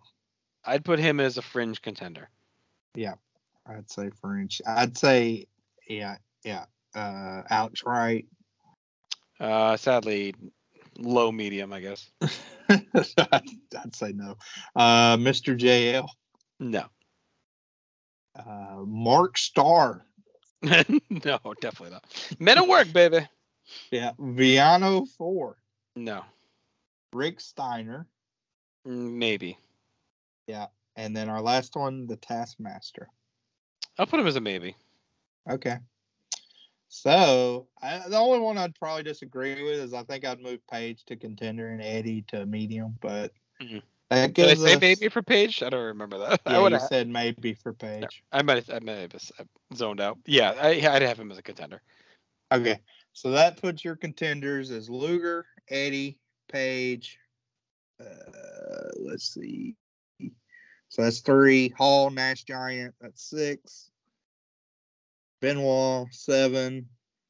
Malenko, 8. Jarrett, 9. Yeah, 9. Jericho, kind of fringe contender. So yeah, 9, we'll going on 6 10. Of the field. That's pretty good. It's pretty good. 1-6. I mean, it's going to be bloated at 60 guys, but I thought this was a pretty good field when they came out. All right. So that's always it's just a fun exercise because, I mean, it goes by so fast because they run out there that you have to, it actually takes a lot of work where I have to stop and pause. But I'm like, who is that? Like Tony Rumble was like the fourth one out. And I was like, who? I was like, wait a minute. Who's this dude? Boston Bad Boy. Yeah. But so to start off, Benoit and Sullivan just go at it. And then that erupts into a huge Dungeon of Doom versus Horseman brawl. Yep. Benoit and Sullivan end up in the crowd. Lee Marshall's losing his mind. He gets decked at some point.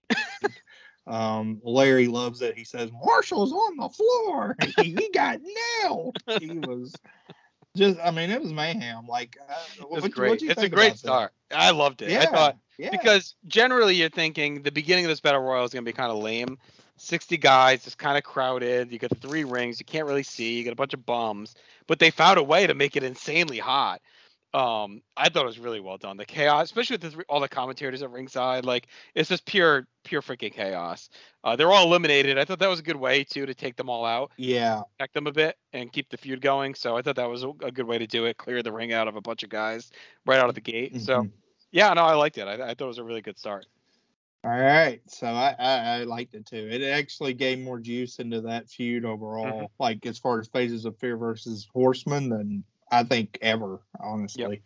Yep. We get the 3-screen crap again, which we talked about. It's so cluttered, like you can't really see anything. I love Lee trying to get back to order. He's like, trying to pull himself up. He's all struggling. Everything's a mess. Somebody asked him, like, how are you doing? He's like, how do you think I'm doing? I just got knocked out. It was like Scott at that infamous 2013 dad party. It's on the toilet. Oh, man. Toilet paper dispenser. Yeah. Falling all over the place. Oh, boy. By the way, I have in my notes someone named Jack Boot. Did you name him? That's Buddy Lee. That's Buddy Lee Parker. Right. They do call him Jack Boot here, though. Yeah, he's Jack Boot, but I went with Sergeant Buddy Lee Parker. Imagine being Buddy Lee Parker and having 2 names for some reason. Yeah. Well, he has the other one, too. Colonel whatever, Dwayne Bruce or whatever. Oh, that's right. Yeah. He gets a couple of gimmicks. Bagwell has Paige over, but he slides in. Today just calls Mark Curtis Brian Hildebrand. He uses his shoot name, so that's good. I love there's a moment that has got me was when Jack, because I called it out. Jack Boot was holding his own as Tony Rumble gets tossed, and Dusty gets all excited when poor Tony Rumble gets thrown out. He's like living and dying with this match. So I mean, kind of the main early portion after the brawl settles down is NWO sort of standing in one corner in their ring. Not interacting much. If they are interacting, they're picking their spots, basically beating up Disco Inferno. Yeah, they can't. Which was hilarious. Yeah, Lee, when he got back on the headset, too, he's pissed Larry didn't help out. Like, all these people are mad that Larry's not interjecting, which I actually think works, like, with how forceful Larry ends up being. Like, it's kind of cool, like, his growth from Tony's mad that he doesn't jump in, and Lee's mad here. And then, like, Larry, he mixes it up, but it takes, like, a year to get there. Villano 4 versus Jeff Jarrett. It's a wild matchup in Ring 1 that I never thought I would enjoy, but there we go. Sergeant Craig Pittman eliminated Pez Watley. Just, I mean, what a sentence in 1996 WCW. Amazing. So, I mean, the scrubs, like usual, start to kind of thin out. Giants working over Joe Gomez. Dusty, he puts over Big Ron Studd, which is pretty funny. He calls him John Studd to start. And Dusty is a huge Ron Studd mark, because when he started Turnbuckle Championship Wrestling, he pushed Ron Studd so hard. Like he loved that guy. So there you go. Giant eliminated Roadblock in kind of an impressive moment. Yep. And you know, they're just bouncing around. So they're bouncing around. They're like, here's what's happening in this ring. Here's what's happening in this ring. They do like a head count. I feel like we haven't seen Scott Steiner in a while. So has he been banged up or whatever? Yeah, he's got to be banged up. Yeah, we haven't seen either in a while. But yeah, he's injured. So Eddie and Dallas are going after each other. A feud kind of renewed there. Everyone goes after Ron Studd in the corner, and then they do like a gang pin on top of him. The Canadians and Duggan fly out. And then we got what I thought was the dumbest move of the match. So this is where everybody's migrating into one ring. But Eddie Guerrero jumps over the top rope for a dive to the outside. Looked like he eliminated himself, but they don't call it. So I think he just like pulled a Savage and forgot. Forgot. So that was dumb. Then we learned that Bagwell had eliminated Riggs, and then he gets eliminated himself. So they're both on the outside arguing with each other. Really funny moment where Bagwell mocks the overhand clap as they're arguing. It's such a prick-like thing that he does. Jack Boone lasts a while, by the way. He's in there forever. There's some scrubs. I mean, Disco is in there for a minute. I mean, right now, my next sentence is Wall Street and Dave Taylor both eliminate each other. So, that's pretty late in the game for them two, too. Luger goes after Six when they all get into one ring. So, now they're in one ring. There's like 30 guys left still, though. So, they got to thin out a lot. They do that pretty quickly, I thought, where Malenko goes out by Jeff Jarrett. So that was interesting, but at least like Jared eliminated him. So that was fine. Page sends Craig Pittman out. Disco finally gets dumped by Nash. Eddie eliminates Stevie Ray. Tony's mentioning that Hall's letting Dallas Page get back into the ring. So that's another kind of thread throughout this match where Dallas Page is kind of bailing to the outside and then coming back in. Ron Studd and Rick Steiner go after it. Ray's able to reverse Arana and send out Ultimate Dragon. So the eliminations are just happening like left and right. Rick Steiner jumps up, jokes the Giant. Jericho goes out from Regal. So now we're kind of weeded out, and we just have the kind of contenders. So it's still been a 3-camera shot. I hate. Which I hate too, but it does end up in this cool moment where the first time they go to a 1-camera shot is this awesome moment where we have 4 WCW guys, 4 NWO guys staring off, and then Dallas Page is right dab in the middle. And he ends up going after Eddie actually first too. So our 4 WCW guys left are Ray, Eddie, Regal. Really great run for Regal in this match, and Luger, and then all the NWO guys are out. So they go after it. Crowd's up for this. Regal sends out Eddie, and then Ray punches at Nash but gets stalked down. He charges the Giant, and then in an awesome spot, Giant just with one arm catches him, throws him to Eddie on the outside. Incredible spot there. Hall looks for an outsider's edge on Jarrett, but Regal saves him. Nash, however, is able to clothesline him out.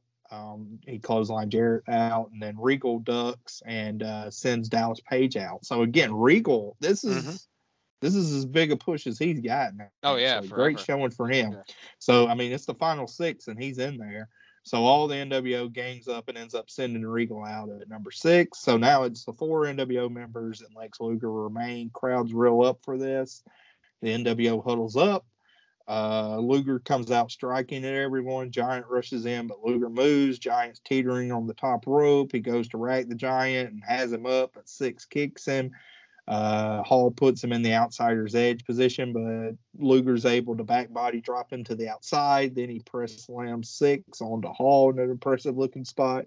forearm smash to Nash, and Nash and is kind of teetering on the ropes. Luger's able to rack him, crowds up for that, but the Giant kind of charges in, and both of the guys end up going out. So the Giant wins World War III, and they basically at the end, it's pretty quick. Like NWO celebrates, and Luger shows kind of his infamous as he's walking to the bag. He holds up the four fingers versus one, saying it was 4 against 1. So, I mean, as a battle royal with 60 guys, like it's bloated. There's certainly some down moments when it's the triple angle after the opening brawl. But between the opening brawl and the final, like 10 minutes, I thought this was very dramatic. I thought it was booked really well. And leaves a lot of kind of open-ended and interesting things to happen. And there were some surprises, too, like Regal hanging on as long as he did. I don't know if they ever follow up on that. I don't remember. But it's interesting. It's kind of fun. Mm-hmm. So I was for it. And as battle royals go, I typically don't like battle royals. I thought this was a very good iteration of one. I ended up going 3.25 here. Yeah, I was a bit lower than you again on this. I went 2.75. I just think that middle stretch, it's just the presentation of it really always bugs me with these. The triple box, it's like impossible to follow. You're really relying on the announcers, and thankfully they do employ some pretty good announcers that keep it entertaining.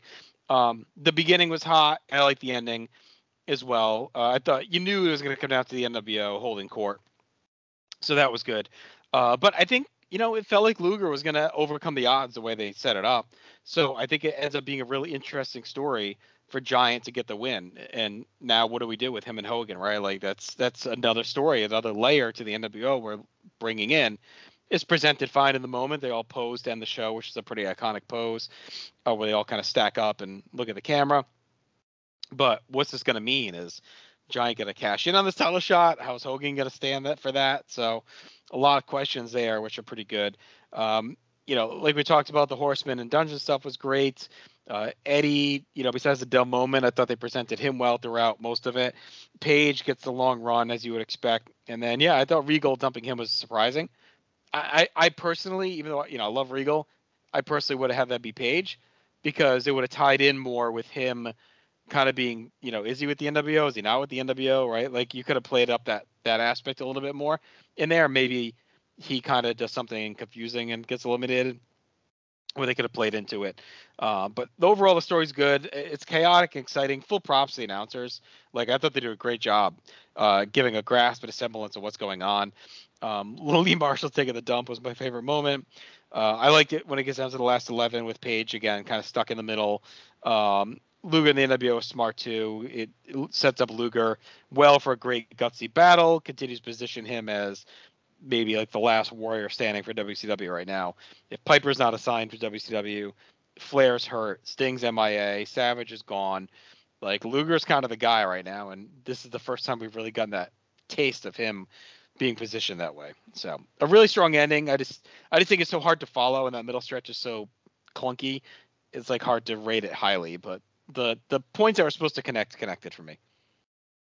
Another lame half star for Meltzer. Oh God, I don't know. They were really, I don't know.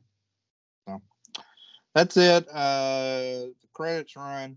A couple funny things in the credits is when they show public relations, they have Alan Sharp listed. Yeah, that's funny. Yeah, and then catering tonight was done by Chef Kevin. Oh, not Kevin. Cock of the walk, mm-hmm. Kevin. Only other note was J.J. Dillon. I noticed he was on board under wrestling operations. So, okay, there you go. All right, let's get to our awards. See how things shake out. Match of the night for me was quite easily Rey Mysterio Jr. versus Ultimo Dragon. Yep, agreed. The best moment, I went the contract signing. As much as I wanted to put Lee Marshall falling down, I thought the contract signing was awesome. A great segment. Yeah, contract signing for me. MVP, I think we had a few options. I think like Giant's in the mix, Luger's in the mix. I ended up going Piper. He was just so good in the contract signing. He's selling us on Starcade.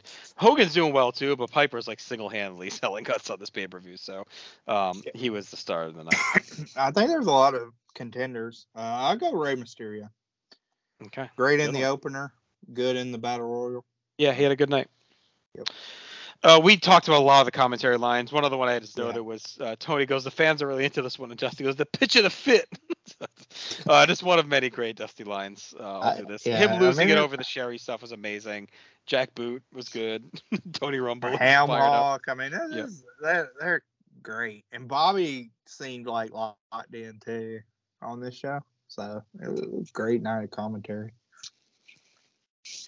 Shots fired. I only had one. It wasn't really a shot. It was more of an observation. But Tony says he never thought he'd see Eric and Vince walk down the aisle together when the NWO comes out.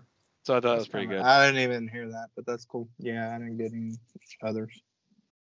No. Well, I don't know. I didn't mark down debuts. I don't know how you want to handle. Yeah, I think we can just, forget that with these because Tony Rumble, but I mean, who cares? Yeah, I don't remember what we did for 95 if we listed them all. I don't think so. We didn't. So, there's so many on there. No road report, obviously. I don't think there was any dropped angles. Anything you noticed? No. I did find it a little weird that, Flair wasn't out there with Jarrett. Mm-hmm. We'll have to keep up with that. Right. Kind of seems like now that's over. But, nothing big. No dropped angles. I guess that just leaves final grade. So, and no Japanese music. We haven't had that in a while. There's no Japanese music. All right. So, Ultimo's theme's really cool. He's going to want to use this. Yeah. So look, again, it was another very good pay-per-view by WCW. I think it's a step below the great ones we've covered earlier in the year. I think it's a slight dip from Halloween Havoc, which I had at a 7. So I went 6.5 on this. I think if Malenko Psychosis pops and the Battle Royal is a little tighter, maybe I go a little higher probably, but still a very good pay-per-view. I mean, look, if 6.5 is on the lower end of since the modern NWO stretch here, it's probably the lowest one, but that's still pretty damn good. I know we had to change our sheet. Is my Halloween Havoc grade on that? I'm not looking at it. Let me check real quick. Okay. Your Havoc, you had 8 out of 10. Okay, good. I'm going 7.5 here. Okay. I thought this was not a great show, but I thought it was really good. Mm-hmm. To me, only the French Canadians match is the only thing that really drug. It's 12 to 15 minutes. I do think we needed another great match for it to be a great show. But, main event I thought was good to really good. Mm-hmm. I really like the tag match. Opener, I think, is amazing. And the contract signing's memorable and amazing. Did it surprise you how much you like the show? It did. I mean, I thought I do remember liking the show more than most. I actually thought I liked Psychosis versus Malenko. So that's kind of why I said that's a fulcrum too. Because when I rewatched the show, with how much I was liking it, I was like, oh, this thing's going to be monster. And then that match happened and I was like, oh boy. But then I didn't remember liking the tag match as much. So it kind of equaled out. I think this is a tough show to compare to Survivor Series. I think it's interesting because for me, the lows on Survivor Series are way lower. That 23-minute Survivor Series match is dreadful. And even something like Mankind versus Taker, I thought the triple threat tag match here was more intense and a better brawl than that match was. So it's just what it is. I think obviously Brian Knobbs is better than Mick Foley career-wise, but on that night, that's just how I feel. But the highs on Survivor Series are higher. Yeah. As far as watching, I don't know. If you asked me to watch a show again, start to finish, I may pick this, which I think is a little bit of an upset. But I would agree. Yeah. All right, well, let's do our combo awards. See how that shakes out. So, I think combo grades. So, we both have Survivor Series higher, so it just is what it is. Survivor Series. We talked about it when we did that show. But if Shawn Michaels, even if Austin versus Brett was a really good to great match, that being an all timer to me helps that show become great. It's not what I would consider a great show without that. Right. So that's the second straight year. You probably can't say this for many dirty pay-per-views, but for November they own it so far. That we had a 95, sorry, Series B. World yeah, I mean, it'll be interesting. Like, obviously, I don't think 98 World War III is going to beat Survivor Series 98. I don't know World War III 97 versus Survivor Series 97. That's a whole ball of wax when we get to it, but. That's probably the only. That'll be the only chance for World War III to beat Survivor Series head to head, and then so, you get like Mayhem maybe. WWF also on February, March, and May. Yeah. So February was in your house 6 against Super Brawl, which obviously we were pretty down on. March WrestleMania, and then May Beware of Dog over Slamboree was probably. I mean that both of those shows were bad. I mean WCW wasn't good on pay per view till June. No, yeah, uncensored is bad. Then they turned it way around. Like, it's one of the biggest turnarounds. They didn't just get, like, watchable. Like, it went from dog shit to great real quick. Yeah. Because I think Super Bowl, we have, like, as a freaking 2 or something. It was, it was bad. It was 3. I mean, you just think, like, even, like, last year for Fall Brawl, we had that dreadful Bunkhouse Bucknick Slayer tag match. I mean, that's what I'm saying. Like, even, like, Canadians versus Harlem Heat wasn't good on this show, but it was 8 minutes. And a year ago, they were getting 15, 18. I mean, it was double. So, pay-per-view, WCW on pay-per-view, like, again, we'll see with Sold Out. Like, I remember really liking Starcade 2. Mm-hmm. But I'm pretty confident in calling at this point, like, not having rewatched Starcade, but how I know I feel about that show. I'm pretty confident in calling June through December 96 WCW is one of the better pay-per-view runs, maybe the best in pay-per-view hit wrestling history. Like, it's close. And we'll see Starcade. I remember liking Starcade, so we'll see. Oh, yeah. I remember Starcade being really good to great. I mean, I think after that, 97 is more inconsistent, but that run, that'd be, 7 shows? Yeah, that's really good. I mean, probably the best 7-show stretch ever. I would think. Yeah, worst show of those 7s, either this or World Wild. So Hog Wild, whatever. Yeah. I mean, Super Brawl, I gave it 3. Uncensored was a 5, which is probably an upset.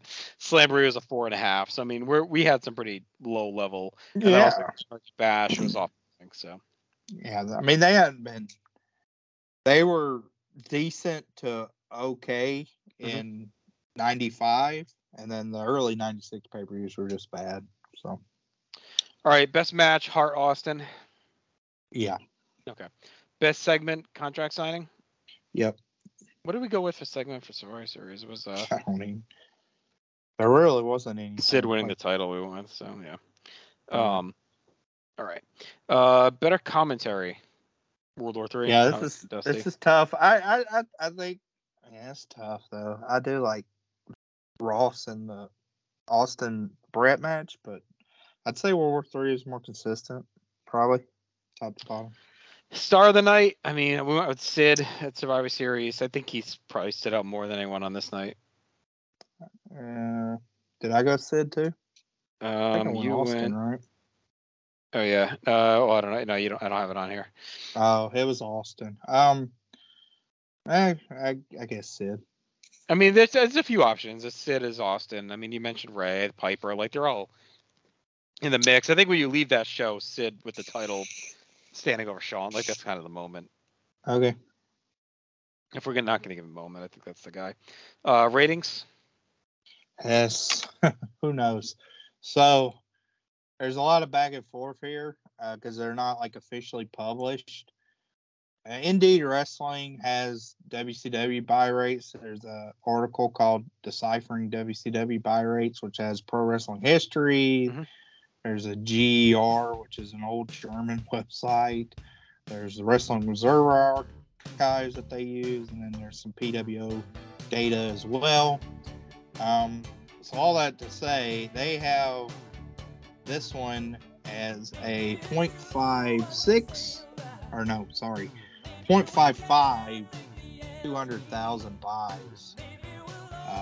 What I could see on Survivor Series is a lot of conflicting reports, but it seems like it's a 0.58 buy rate and 199,000 buys. So it's like 1,000 more buys for World War III. Maybe they were just in less pay-per-view markets, so that's why like the buy rate's higher on. I don't know. It's weird. Well, was WWF doing their DirecTV thing? They were, right? I think so. So that would make sense that their buy rate would be higher, but they'd be slightly less on overall. So yeah, I would say WCW. Okay. I'd say WCW just by like a nose, but okay. I mean it's there's as high as they can get. Yeah. All right. Really. All right. So that does it. Our November pay-per-views are in the books. We'll be back in 2 weeks' time. We'll be covering the follow-up to the show, November 25th Nitro and Raw. Raw, we're kind of in that middle no man's land, a few weeks out from the next pay-per-view. So we'll see how they follow up. But it was a pretty good follow-up to Survivor Series. So we'll see if they keep the momentum going on that. That said, we'll have another, like I said, we'll be back in 2 weeks. It'll be our final one of 2022, Chad, so it's kind of crazy already. Our final war zone of our, third year on the North-South? So. Yeah, all North-South. Yeah. Yeah. We're going to have a little schedule change coming in 23 as well, so we'll talk about that, I think, on our next episode, just kind of where you can find us moving forward from there. But other than that, we're going to go ahead and wrap things up. Thank you for your support. Continue to listen to everything on North-South Connection Podcast Network. It's Chad. I'm JT. We're out. Smell the napalm. We'll talk to you in